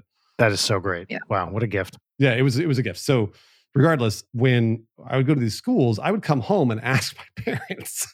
Cause like there was a one specific example was I remember I was like six years old out on the playground and somebody threw a football really, really high. And I was standing next to a kid and I said, Oh my gosh, like that, just as a kid would do. Right. Yeah. And uh, the kid next to me turned, pointed at me and said, You said, Oh my God. This is a big deal, taking taking Right. the Lord's name in vain, right? Yes, yes. And so I was immediately escorted to the principal's office. Uh, and they brought me there and they said, Did you say that? I said, I said, No, I didn't say it. I didn't say that's not I wasn't taught to say that. I don't, I don't say that. And uh, they're like, Well, we'll call on your parents. So they call my parents. My parents pick me up and they're like, Well, we're gonna discipline him right away and like, you know, blah, blah, blah, blah. And I get in the car and my mom turns around and goes, Did you say it? And I said, No. And she went, Okay. that was it. That's all it took because my parents knew me. They they knew who I was. Would they have cared if you had? I mean, they wouldn't have cared. They wouldn't have been like, you know, you're grounded, or it wasn't anything like that. It was just more of they probably would have been like, hey, you know, try not to do this. Mm. Because that is the thing. That is something they teach you. Like when you're growing up Christian, you're not supposed to take the Lord's name in vain. I totally get it. But again, my parents weren't gonna like bend me over and slap me or like, you know, Yeah, yeah. lock me in a room or anything. They would be like, hey, just try not to say it. But I didn't say it. so it didn't matter. Again, so thankful because my parents believed me. They believed me outright. And they knew that the school was being ridiculous. And so, you know, I went back the next day and was the normal kid, just like I always was. So, That's great. yeah, I got lucky. So I, I taught at a religious school. Uh, my year after college, I taught at a Episcopalian boarding school in Connecticut. Oh, wow. And this is the Kent School in Kent, Connecticut. And it was a part of the school's life, but in a very, very mellow way. The kids went to chapel and it was required, but I think most of the kids there, well, they definitely hated it.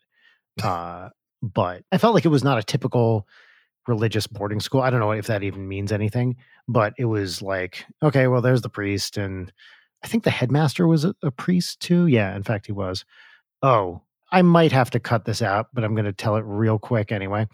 It's the best kind of story for the show. Yeah, it is. I can't wait. No, I'm really excited. So apparently, Seth MacFarlane went to this school, Oh, Hmm. and there are some pretty strong similarities between the headmaster of this school and one Peter Griffin. whoa, really? And I was at the school when Family Guy first aired. So this is 97, 98. I forget where exactly, but I was there. And there was a letter writing campaign by something called, it was like Proud Sponsors USA that wrote, I believe it was Fox, uh, to protest Family Guy. And it, like it's a, you know, we're, we're going to boycott whatever advertisers on the show. And then it turned out that Proud Sponsors USA was a one person organization consisting of this headmaster.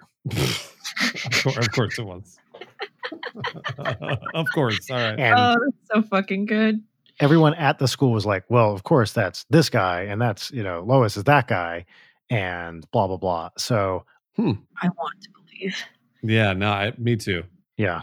One of my professors, like my favorite professor in college, went to uh, Rhode Island School of Design, which I guess Seth MacFarlane also went to. But like Fuzzy Door Productions or whatever, that's like the Mhm. company. Like it was, you know, their party house essentially that had a fuzzy door. And uh, my professor just told a story about get like the only experience he had with him was getting the shit kicked out of him uh, at the fuzzy door house. I've got a question for both of you guys actually, because generally the content I create is pretty improvisational. It's very rarely narrative, but I know I feel like both of you guys have kind of done that sort of narrative content before. Do you base characters that you write off of people you know in real life? Is that a thing that you do? Leighton, I think this is more a question for for you. Um, no, yes and no. I don't know. I think more than anything, it's it's more writing characters from the perspective of like my experience with a person, like Mhm. not a person themselves and like their mannerisms or whatever, but just like, oh, I had this either really positive experience or really specific negative experience, or like Mhm. their traits in this way really fucked me up or were really positive. And so it's like in- integrating that rather than just like, I don't know, a visual similarity. But I think on the same side of that, there's a lot of like writing a character, you know, whatever else. But I, I think there's a thing where you unintentionally write people you know as characters. And then in hindsight, you're like, oh, yeah, that's totally X person. Or like somebody else points it out. Yeah. I don't know. To me, that was the thing that I never really popped into my head. But then when I hear that kind of stuff, I'm like, is that something the creators do? Is just like wholesale rip off somebody they knew? Oh, it's totally a thing for people. Like, Yeah, I think it definitely is. Yeah. I, I don't write enough stuff like that. I mean, most of what I do, you know, is like comedy stuff. And it's not really narrative, you know, it's all the musical stuff. So Right. for for what I do, it's almost not even relevant. Yeah. Yeah. No, it was the same with me. Uh, there's been a couple times that I've helped write narrative stuff, but it was very, very small or minor. And, and I just never even got in that headspace to where I was like, oh, you know what? I'll just make this person my dad. you know, like it's, Yeah. I think more than anything else, it's like me identifying like really small facets of my personality or experiences and then doing like, okay, here's a negative trait that I have. What if I pushed that up to like a thousand? Like, who is that person? yes. Mm-hmm. And, like in other directions too, just because it's like, oh, I can know myself and my thought process more intimately than I would know, you know, even somebody who I know really well. Right. It just from in my experience having to do uh, like improvisational comedy, whenever we would sit down and make a video, that's exactly what we would like. I would just turn myself up. Yeah. You know, I would act stupid because I knew it would be funny, or I would act, you know, angry because I knew it would be funny. But those are things I never really thought or felt. However, there is some freedom in getting to do it. For sure. Yeah. This is an interesting thing. I don't derail what we were talking about, but No, no, impossible. Entire podcast is derailments. Uh, I, I was just thinking about basically the way I would think about making these videos was I was like, oh, I'll just amp myself up a little bit, but people considered it me. They still thought it was me being there, sitting there, recording a comedy video. Oh yeah. Oh, dude, tell me about it. Yeah. I, I think we talk about on the show a lot of like you lean into the character and then people only have the character to work off of and assume that you are said character. Uh, Yeah, you just kind of live with that specter of a cookie cutter that you unintentionally created and that everyone continually tries to shove you into. It's so interesting, especially having moved over to Twitch streaming now, because now I do this like eight hours a day, seven days a week, basically, and I'm more myself than I ever have been. Yeah. We, you have to be to survive pretty much. Yeah, you do. I mean, you, you, you can't amp yourself up for eight hours. I mean, some people do, some streamers do. And actually, I respect them for it. But for me, I'm just generally myself. So it is interesting to see people get that culture shock of, you know, like, well, wait a minute. I thought, I thought you, you know, really, you thought that Disney princesses were fat. And I'm like, what? No, that was a that was a joke I made like four years ago. What are you talking about? And Yeah. they didn't see it as a joke. like what? No, we've talked about this on the show before, but I can't even count the number of times people have said, "Wow, you're actually pretty nice," and I'm like, "Yeah, This was my experience with you too. I was very afraid of you for like an extended period of time. yeah," and it, it's all based on what you see online, which it makes sense. Yep. but it's also a bit. Yeah, because you're friendliest people I know. Thank you, but it's hard when everything I do is deadpan. It's my signature comedic style. Uh, wh- which means I can't ever acknowledge doing any bits, which right. makes in the minds of most people the bits not not bits. That makes sense. I want to talk about Santa Barbara just a little bit. Oh, please. Yeah. I lived there for uh, for 10 years. Yeah. I lived there for much less. I lived there for half a year. In 2001, I was there. And I loved it. I thought it was fucking great. I rented rooms in from various people in Goleta. Uh, But then I would spend a lot of time there. I would drive up from San Diego because I was working with people there. So I spent probably net, you know, a year or more in Santa Barbara. Yeah. But I thought it was such a fun little I mean, I spent most of my time at, around the university, but I just thought it was a great little town that had Yeah. more stuff than you would expect for a town that size, you know? It doesn't. it doesn't. Leighton, have you ever been, first of all, to Santa Barbara? No, I have not. Okay, you got to go. Easy trip from LA. It's like an hour and a half with no traffic. Yeah. But don't go to Santa Barbara proper. No, very true. Go to Goleta Why? because Santa Barbara proper is cool. Like you can go and get drunk in downtown. Well, obviously when the bar's open, State Street. you can go do State Street or whatever. But the actual, in my opinion, the actual charm of the town i- exists in Goleta. Yes, actually, near State Street. I think maybe my favorite bar, w- way up there in the world, is nearby, which is Elsie's. Did you ever go to Elsie's? Yeah, many times. Yeah, I love Elsie's. And the Yeah. Mercury also, Yes. which is in Goleta. Describe the vibe of Elsie's. What type of bar is this? It is a wine and beer only bar with eclectic decor, low light, and like they had a Viking helmet in the window. I believe there's no sign, right? no, there isn't. Yeah. Yeah. It was just a reliably chill zone that is one of those places that has been cemented in my memory as like, oh, I love that place. And the times I've been back to Santa Barbara, you know, which is, I lived there 20 years ago now, it's still there, still going strong. I mean, I don't know if it is now, but I, I hope it survived. yeah. And I think it was the, the same owners owned the Mercury Lounge, which was in Goleta, closer to UCSB, which was a similar vibe, but had more graduate students. Yeah. I feel like if I get the vibe of you guys, then you both would really like the Merc, which is the Yes. Mercury Lounge. Yep. It feels kind of low rent when you first go in. Yes, kind of a mid-century vibe, little '60s kind of thing. Yeah, They serve popcorn, you know, like it's like that kind of thing. board games. Okay, like that. It's cool. They got a fun little patio. I don't know, Bryan, if you've been to the new place that that owner has opened up. I believe it's the same owner called the Imperial Lounge. No, I have not. That is also in Goleta. Hmm. This is just notes for people who are listening. Just go to these places if you end up going to around Santa Barbara because they're just super nice local bars that are only going to have a few people in them and it'll be a good crowd. And it's kind of actually going all the way back to when we first started the podcast. I think this may even not be on the recording, but we were talking about Los Angeles. Yeah. And uh, there are a few bars that exist like that here in Los Angeles that I've tried to find that mirror the Mercury Lounge or Elsie's or the Imperial Lounge. And so, like, that's always my template are those places in Goleta.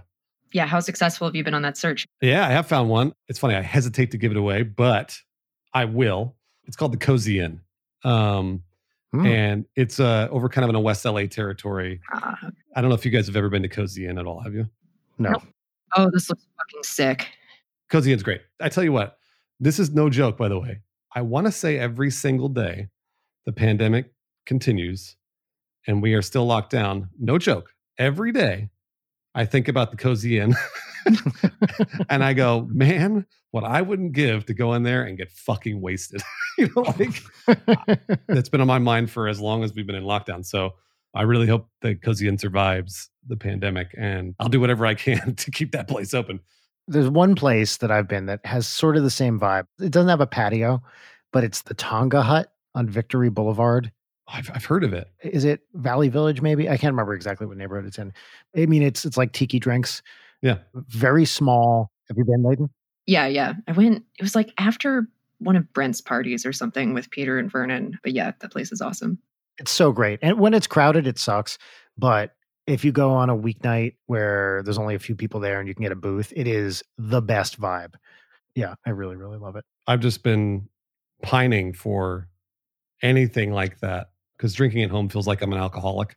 So I'm such a like genuine agoraphobe. Like when I first moved here, like three years ago, like I just didn't leave my place for six months because I was like, oh, if I step outside, I'm going to get hit by a car. Um, yeah. And so it's been like the slow domestication of Leighton of me being like, okay, fine, I'll go to a bar. And I had really gotten into the groove of like, okay, I'm going outside, I'm seeing people, I'm existing in public, and then of course COVID. But yeah, there are a couple of bars in my neighborhood where I'm just like, oh fuck, why didn't I go? Why didn't I go? Yeah. yeah. I just want to go back in time and slap myself in the face. Why don't we go on to segments? I guess. All right. So, Bruce, the first segment we're going to do is uh, it's our pop culture Mhm. recommendation uh, segment, and the segment is fine as it is. It, it, it's part of the show, and you know whatever. It, it just kind of kind of is there. But the real joy of this segment is its theme song. Oh. Oh yeah. So like you think oh, but when you hear it, oh, well, it, it's whew, it's it's the total package Okay. It's got everything you would want from a theme song. It's the right length, it's the right volume, it's got the words, the name of the segment in it. It's got everything. You're hyping it up like real big. So I, I can't wait to hear it. It's amazing. I mean, you're going to be blown away when you hear it. Do you want to hear it right now? I want to hear it right now. All right, here it is. Go. What's poppin'? What's popping? All right. I mean, fuck, right? I got to say, you hyped it up too much. Oh, God. It, you didn't love it? You hyped it up too much, Bryan. It was like we're, we're talking about like Tenet. Like you hyped up Tenet. I was so excited to see Tenet. I went and saw Tenet, and I was like, "What the fuck?" Yeah. Well, you know, you're allowed to not like it. Uh, I didn't say I didn't like it. okay. Okay. That's good. That's good. It's good. It just wasn't the be all end all of, of theme songs. Yes. And see, Leighton, that is how you fucking play along with a bit right there. Did you hear that? I heard the hesitation and I got excited. you let that one hang way longer than usual. That was a real long. I have mild respect for you, but instantly erased by the rest of it. So, Bruce, this is a recurring point of tension between me and Leighton on the podcast. Many guests will just say, I didn't hear it, or should there have been something there? Oh, really? They won't go along with the bit? Some people are stupid. What can I say? People have, you know, lack of patience for bullshit, but, you know, it's fine. And other guests who are people of character, such as yourself, roll with the bit and make me very happy. Anyway, Leighton, what's popping? No, fuck you. You always throw to me as this like conciliatory thing. I'm not going first. Bruce, You want me to go first? I'll go first. Yeah, I- what's popping? so I already talked about *Halt and Catch Fire*, but I think that's like a kind of old. I was also going to talk about *The Leftovers*. I don't know if you guys have seen *The Leftovers*. no, I, I have not. I've been meaning to. Yeah, three seasons on HBO. It's fantastic. It's fucking crazy. It's the television series that Damon Lindelof made before Watchmen, and it, it's terrific. And I was trying to think of something new that I just recently plowed through, and you guys are going to laugh at me. You're going to laugh at me. Do No. it. But I tell you what, Jack Ryan on Amazon Prime Video Really? Is fucking awesome. Like, did you guys ever watch 24? Did you ever watch 24 with like Kiefer Sutherland, Oh, yeah. Jack Bauer? I plowed through all of 24 in 2010. I was oh, like, 24 is so I had good. nothing better to do. I was living apart from Rachel at the time uh, because I had a job in Ann Arbor and she was in New York. And I had a lot of time as a single person. And I watched all of 24 in that period. 24 is like the most American show you could ever watch. And that's what Jack Ryan is. Uh, John Krasinski's out there busting heads, kicking ass. He's incorruptible. And I fucking love it. And he's good. Is he a good actor? Oh no, he's great. Yeah, he's great. Uh, him and uh, Wendell Pierce. Oh, I love him. Wendell Pierce is a fantastic actor. I've seen him in a hundred different things, Yes. but he is uh, Jack Ryan's like cohort, and he's terrific too. But honestly, everybody in that show is great, and it's got a really good production value because it's Amazon, et cetera, et cetera. I, again, this is total like throwaway. Tele- like you can watch an hour of it and be like, "Well, I don't know what happened, but man, oh man." Fucking, we got the terrorists. You know what I'm saying? so That's awesome. that's that's why I like it because it was just kind of like fun, nice stuff I could just watch before I go to bed or something. yeah. Great. Yeah, yeah, absolutely. Leighton, what's popping? What's popping for me is um it's uh I've been listening to a lot of 70s porno soundtracks. Hell yeah. Uh huh. Just want some of that, you know, slap bass and Mhm. uh, some pan flutes and you get a little organ in there. Just been listening to the Deep Throat anthology parts one and two, just and then let that ride with the radio. Uh, It's just delightful. And then I just really pray that I'm not playing it loud enough for my neighbors to hear loud 70s porn music and make any presumptions about my activities here, which actually, you know what, I'm fine with it. I'm fine with it. You know, just LA neighbors, it's like, okay, we're going to accept each other's idiosyncrasies here. I'm not sure what you think of me or what your perception of me is. I am a little rat woman, and I know you hear me cackling on my balcony and saying horrible things in the middle of the night. So, you know, well, good. We don't bother each other. Eventually, I'll stop blasting the 70s porno music. But yeah, that's my what's poppin'. And then I have like an anti what's poppin'. Well, well, actually, before you move on, I do want to say something relevant to that, Please. which is uh, do you know Vampiros Lesbos Sexadelic Dance Party? Well, I know Vampiros Lesbos, but I don't know the sexadelic dance party part. I started watching that movie a while ago, and then I just never. So the soundtrack was released under the name Vampiros Lesbos Sexadelic Dance Party. Ew. It is fan fucking tastic. So I highly recommend uh, that particular 70s porn soundtrack. Oh, I'm throwing this on right. It's not really porn, it's like softcore. Oh no, totally. I mean, I watched like the first 20 minutes of it and it's like, oh yep, there's tits. There they are. Yeah. There's the vampire tits. but, but my like anti what's poppin' is uh, my friends and I have been watching really bad like internet themed horror movies, like sort of like unfriended esque, Mhm. Mhm. uh, worse. And we watched this movie called Fear.com. oh yeah, Fear.com's a fucking classic. It's terrible. Dude, it's awful. I really appreciate that every single time there was an opportunity for the filmmakers to show us somebody's nipples, they did. Hell yeah. Like, I almost wanted to go back through and like count because every time we were like, okay, we're about to get a nipple shot. We're about to get a nipple shot. And like every fucking time. And then we'd be like, oh, and here's another one. And here's another one. Like, I want the final count on fear.com. Also, it's very funny to me because within the movie, the website that you're not supposed to go to is not fear.com, it's fear.com.com. Oh, Is it really? I didn't know that. Holy shit. I did not realize that the website was fear.com.com. That's fucking great. we were looking it up that like fear.com.com is, yeah, hold on. I'm going to link you guys to fear.com.com. If we click on it, do we go to hell? I don't know. I guess you're going to have to find out. Yep. What the fuck? I fuck? am cursed. There it is. we are all literally cursed now. Listeners, go check out fear.com.com. Oh, I made this website on GeoCities way, way back in 1996. That perfect tile. Yeah, those animated GIF. Uh, fabulous. Anyway, so that's fear.com.com. So if you want something good, 70s porno soundtrack, if you want something very, very bad that you want to laugh at, fear.com. That's what's popping. cool. Bryan, Yes. popping. Say it like you mean it. Bryan, Mhm. what's popping? There we go. Uh, what's popping for me is it's two albums, in fact, from the early 90s by one of my favorite sax players, Maceo Parker. Uh, he played with James Brown for a very long time. He was like the signature sax player in the James Brown band at its peak. So he has an amazing, you know, career. He played with uh, James Brown, Parliament Funkadelic, like all these classic funk and soul artists. And he released a bunch of albums as uh, as a band leader himself. And he's these two albums from 90 and 91 called Roots Revisited and Mo Roots. And they are just like warm butter all over your body when you listen to it. The playing is incredible. It's a lot of covers. He does some Ray Charles stuff. He does some Otis Redding stuff. He does Let's Get It On, for example. Sorry, that's Marvin Gaye, not Otis Redding. I don't know why I said Otis Redding. We were doing the crossword puzzle about Otis Redding earlier this morning. Yes, that's probably what I was thinking. These albums are just everything about him is is wonderful. There's a song on Mo Roots called Chicken, which I think might be a Jaco Pastorius song originally, and it, it- just everything about it is is great. I, I really really recommend it. So uh, Roots Revisited and Mo Roots. If you like jazz, it's more like soul jazz. It's it's not quite straight ahead jazz. There's a lot of really great horn arranging, and it, every time I listen to it, I just love it. He also does a really great version on Roots Revisited of Over the Rainbow, which is a song that is so played out at this point. You're like, how could anyone do a good version of that anymore? But it's just wonderful. So, two Maceo albums from the early 90s. Shall we? Final segment. Yes.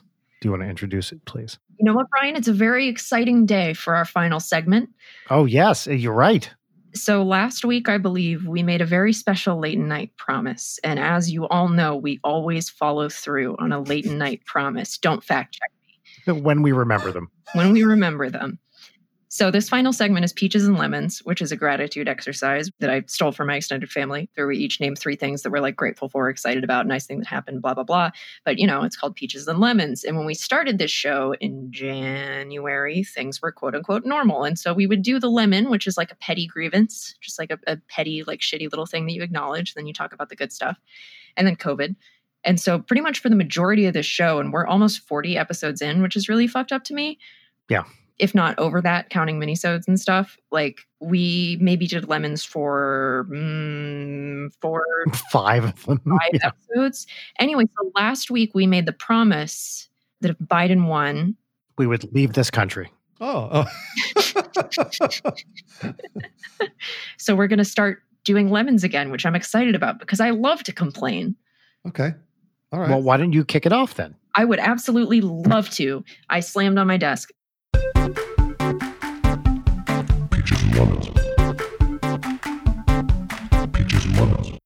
Life handed me a, a perfect, petty little pearl of a lemon today. Do it. I went to Starbucks to get a pumpkin spice latte uh, because I'm a basic bitch, and that is what I do. I didn't realize it would be so good. All right. Yeah. Thank you. You know, I went, uh, got to my little window. I bring Maybe with me, so she sits there on my lap and all that shit. And there were like three other cars in front of me with dogs in them, and I was like, wow, I feel seen. Anyway, they handed me this like white thing, and I politely took it and I was like, I don't think I ordered this, which is always like I never want to tell them that this is not what I ordered, but I was like, this is suspicious. But they were like, okay, well, yeah, we'll get you your thing, but you're already holding it, so you can take it.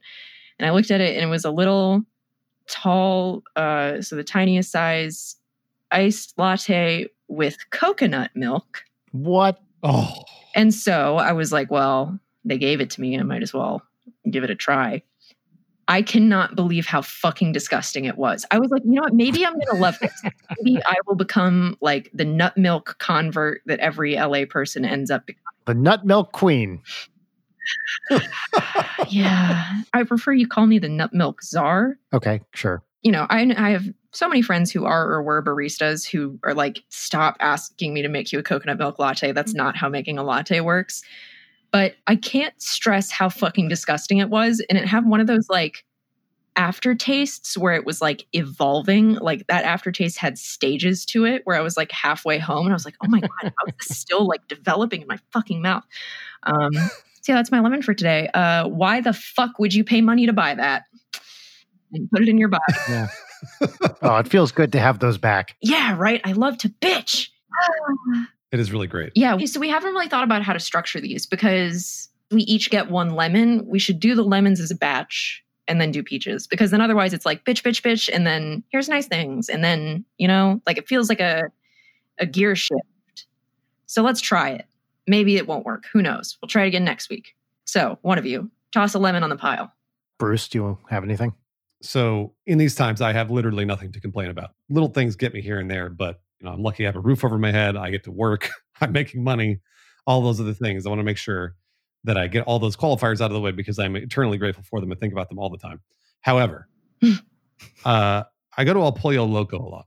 You guys ever been to El Pollo Loco? You know what? I have not, but I've had a tweet I've been meaning to write for a long time about it, which goes like this Uh huh.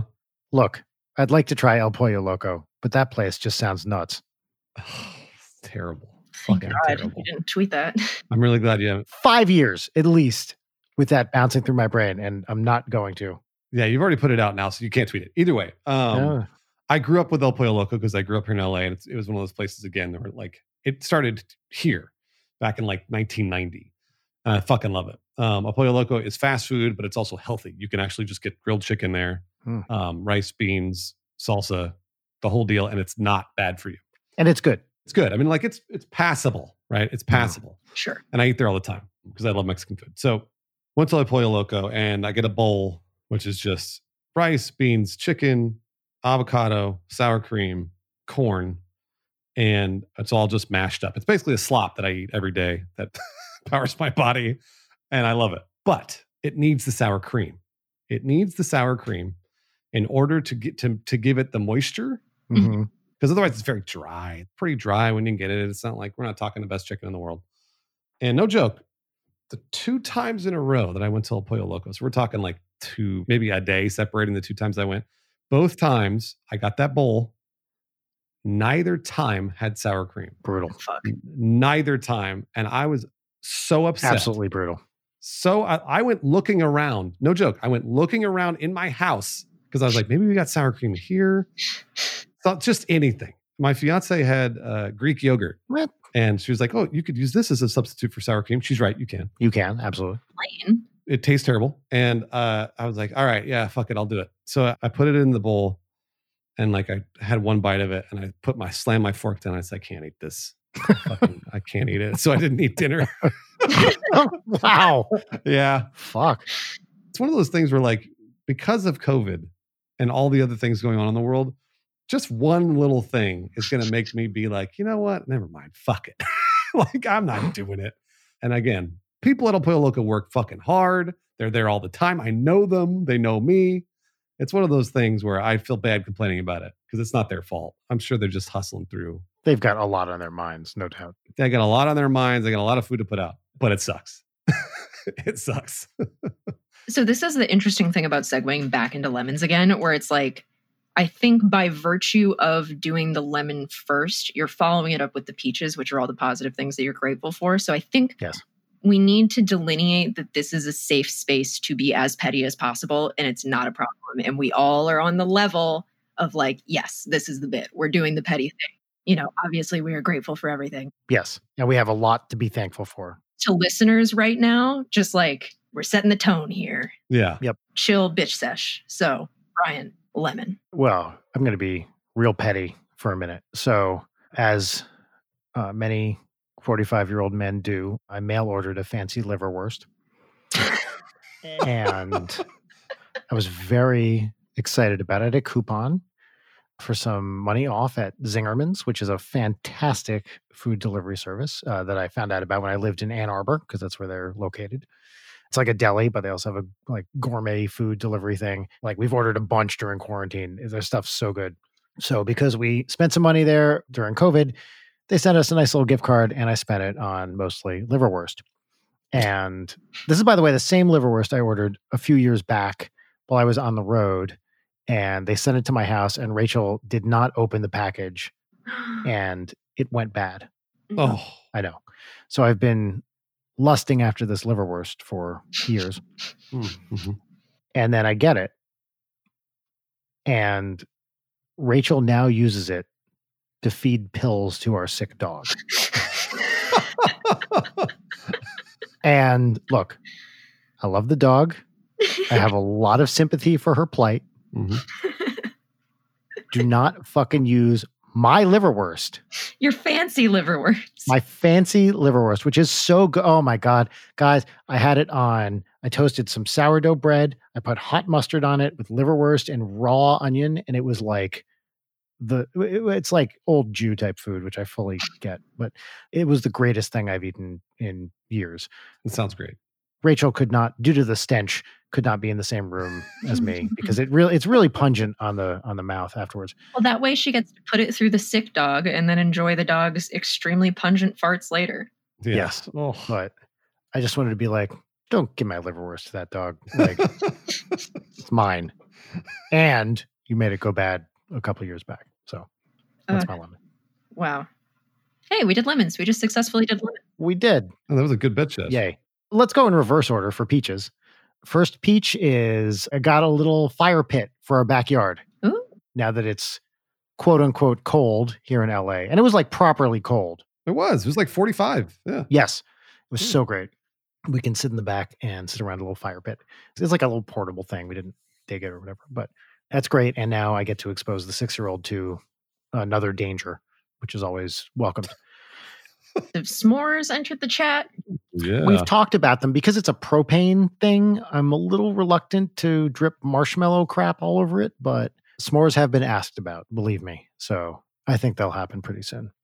That sounds great. Yes. Peach 2 is that Audrey's school brought them back to school, the first graders back to school this week oh, wow. That's great. in a very safe. She goes to a little private school, so they have space, they can do well ventilated. It's something Rachel and I thought long and hard about, but based on advice from friends who are much smarter than I, we decided to go for it. They're being as safe as they could be about it. It's certainly not a zero risk situation, but what the fuck is. But she is so happy to be back. It's like a couple days a week, a few hours a day, and just seeing her friends again has been amazing. So I want to be very clear. I'm not advocating that people like go hang out Right. right. and be reckless. Okay. This is a first grader who is going back to school in a very controlled setting. So please do not take this as an endorsement of COVID's over, uh, which it definitely is not because it's worse than fucking ever. But it's hopefully the school stays safe. Hopefully there are no COVID cases. And I, I think it's a risk worth taking, but she's very excited about it. My final peach, and I'll try to tell this story as quickly as I can, is I rediscovered my Wii like we bought it when the Wii's came out in 2000 what 7 ish 8 something like that and since then have moved to England and then back to the US to California. We carried this fucking thing around for years. I kept meaning to sell it or get rid of it or whatever. Never did. Audrey and I uh, finished playing Super Mario Galaxy. So got all the way through it. And I was like, man, I really want to play Galaxy 2, but can't do it on the Switch. So, and I was like, wait a minute, we still have that Wii. So I found it. I hooked it up. I had to get an HDMI adapter, but we did it. And earlier this week, I was like, you know what? I know I have the Wii. Let me just buy Super Mario Galaxy 2. And I was like, you know what? No, let me make sure the fucking thing works, first of all, before I buy a game for it. So I go to hook it up. I set it up, get everything ready to work, uh, go to put Wii Sports in, and I notice there's a disc stuck in the drive. What game was stuck in that drive? I ask you. Man, what was the last thing you would have played on your Wii? It was Super Mario Galaxy 2, Oh, I was okay. Wow, which was the only Jeez, game awesome. that we still had for it. Like we got rid of all the other ones. Man, that's awesome. Yeah. That's beautiful. And I don't ever remember owning that game, by the way. I remember Galaxy 1, but not Galaxy 2. And we just had it. Oh my God. It was one of those things where if I believed in cosmic coincidences or whatever, I'd be like, the universe is telling me something. But of course, the universe is a dark void that tells us nothing. Sounded to me like you had a little faith there for a Yeah. second. No, no, no, no, no. I, I got past it pretty quick. okay, all right. Bruce. Yes. Well, uh, the small ones is Autumn and I, uh, my fiance, we we would try to do a date night every night, and then obviously COVID hit, and we haven't been able to do that for a while. So we've been trying to sort of get back into that that flow of at least going somewhere and eating outside. Mhm. And as basic as we are, just like Leighton, we love the Cheesecake Factory. so, so we went to the Cheesecake Factory on Monday, and it was freezing cold for Los Angeles again. Yes. So we both had like put on a bunch of jackets and all this stuff. And it's like, oh man, it's going to be cold. And we sat down, and the Cheesecake Factory had put out these heaters. No joke. I was hot within three minutes of sitting in front of that heater. And I was like, I could be here all fucking night. I could sit outside and eat here all. And both like her and I were like disrobing and like moving chairs and shit. It's so hot out there. And I was like, man, thank God for the Cheesecake Factory for getting these heaters out and making sure that we wanted to come and eat there and like actually have a normal, proper date night. Yeah. So, what's your go-to cheesecake there? Oh my gosh. So I've had almost every cheesecake there. Wow. Bruce. Kudos. Yeah, I wanted to go through all of them. And I've been going to the Cheesecake Factory again for years and years and years, like just because there's always been one here in LA, et cetera, et cetera. So my favorite there is either, I think it's the strawberry, just plain strawberry cheesecake. Hmm, Wow. There's also a key lime cheesecake there that's fucking awesome. The key lime one is really good. Oh, it's so good. That's peach number one for me is that it was actually really warm there. And I mean, again, I'm incredibly blessed to be able to go to the Cheesecake Factory and like, fuck it. It was just, just terrific. Of course. Number two is over the last year, since COVID has put everybody in their house, I have been the most blessed in terms of because I made a big jump to go work on Twitch, Mhm. which I wasn't doing before. I was working at companies with like, you know, paychecks. And I was like, well, I'll go work for myself and then hopefully it'll work.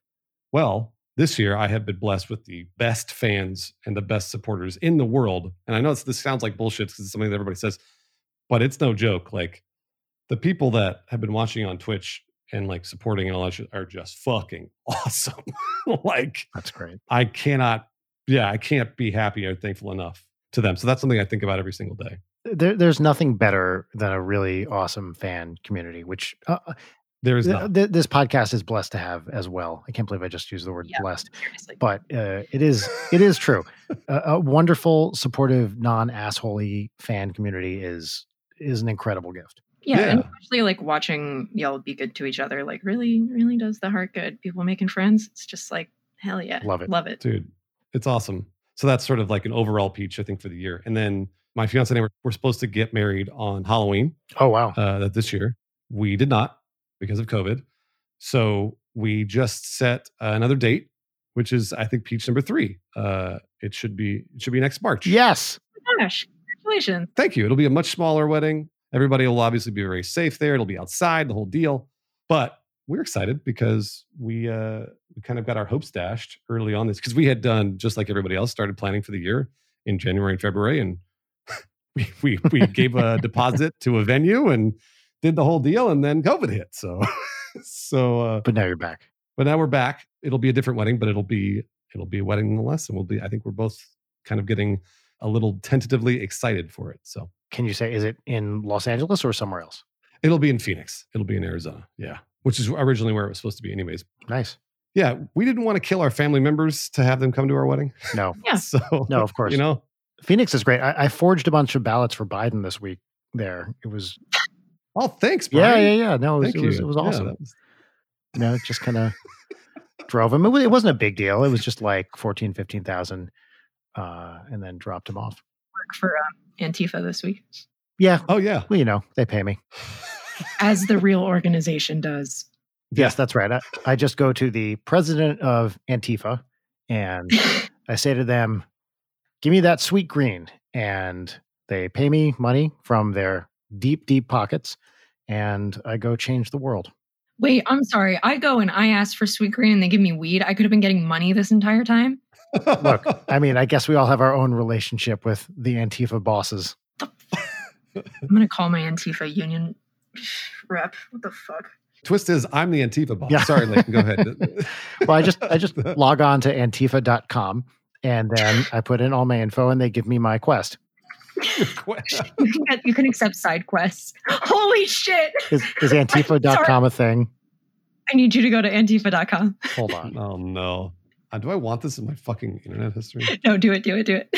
Oh my! It's Joe Biden. It redirects to Joe Biden. That rules. Yep. wow! Wow! Really I great. never would have guessed. That's very funny, actually. Good on them. Their like online team or whatever is like pretty on it, which feels rare for Democrats, as AOC was very rightfully pointing out this week. Yeah. I remember like two weeks before the election, though, they were like, or maybe less than a month or something, they were like, we're going to start running YouTube ads. And it was like, oh, guys, like, anyway, whatever. I'm not going to complain about this. Uh, Leighton, give us some sweet peaches.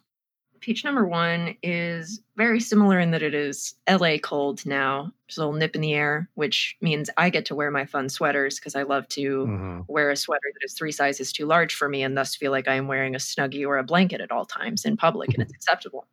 Yeah. Um, but more importantly, it means that maybe a chihuahua who gets cold has to wear her little jacket when we go out. Aw. Oh. And it's a cute little jacket and it's too big for her and she hates it and she waddles around looking stylish. What a stupid bitch.